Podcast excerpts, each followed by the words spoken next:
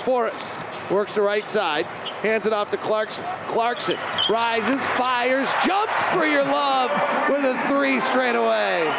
It's Royce O'Neale. Here's your Jazz Game Rewind.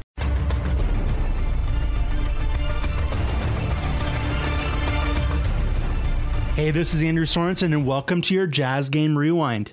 Well, after a very exciting game last night, the Jazz were back in action tonight at Vivint Arena as they took on the Houston Rockets. And even though the Rockets do have the worst record in the league, this game was not quite as easy as some of us might have expected.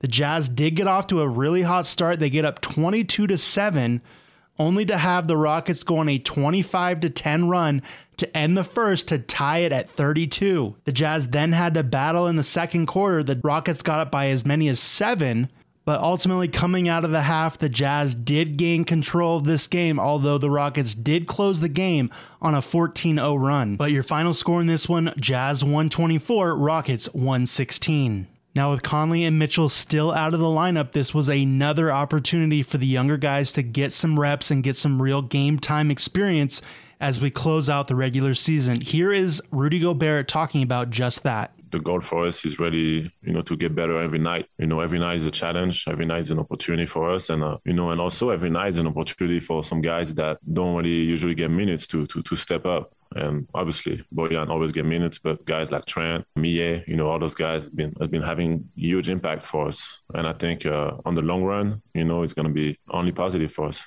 Trent Forrest is definitely seizing the opportunity that he's been given with those two players sidelined. He would end tonight with 20 minutes played, eight points, six rebounds, and three assists. Looking at the starters, Bojan Bogdanovich coming off a career night.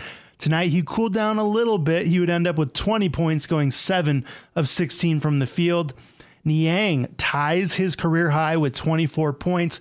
He would go 6 of 8 from behind the arc. Rudy Gobert, another double double, 13 points, 14 rebounds to go along with three blocks. Jordan Clarkson led all scorers off the bench. He had 21 points tonight, going 8 of 18 from the field. Clarkson, beautiful move, step back three, got it, and Brooks got shook. Right side, Brooks drives the baseline, sees Gobert, gives to Tate, attacks, Gobert comes over and takes away the shooting angle and gets the rebound. Ingles on the run. Ingles gives to Oni. Bounce to the corner. George Niang for three. Yes, sir. Ingles, hard left hand drive, turns the corner. Scoop. There it is. Joe Ingles puts the Jazz up by 10 with 34 seconds left in the second quarter. Clarkson drives straight down the lane, jumps up high off two feet, cocks it behind his head, and rips it through. Thomas walks himself into a line drive three and misses. Gobert high up for the rebound, turns around and packs it. 11 boards for Rudy. Now 11 points, a double double. The Jazz are next in action on Monday night here at Vivint Arena. They take on Steph Curry and the Golden State Warriors. Tonight, Steph Curry put up 49 points on 11 made threes. He is definitely one of the players you want to be able to say in 20 years, I saw that guy play in person. If you want that opportunity, go to utahjazz.com and get your tickets before they're gone.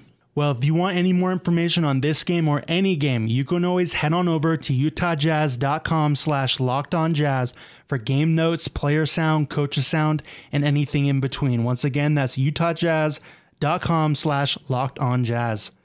Well, that's going to do it for this edition of your Jazz Game Rewind. I'm Andrew Sorensen. Thank you for listening. And as always, go Jazz.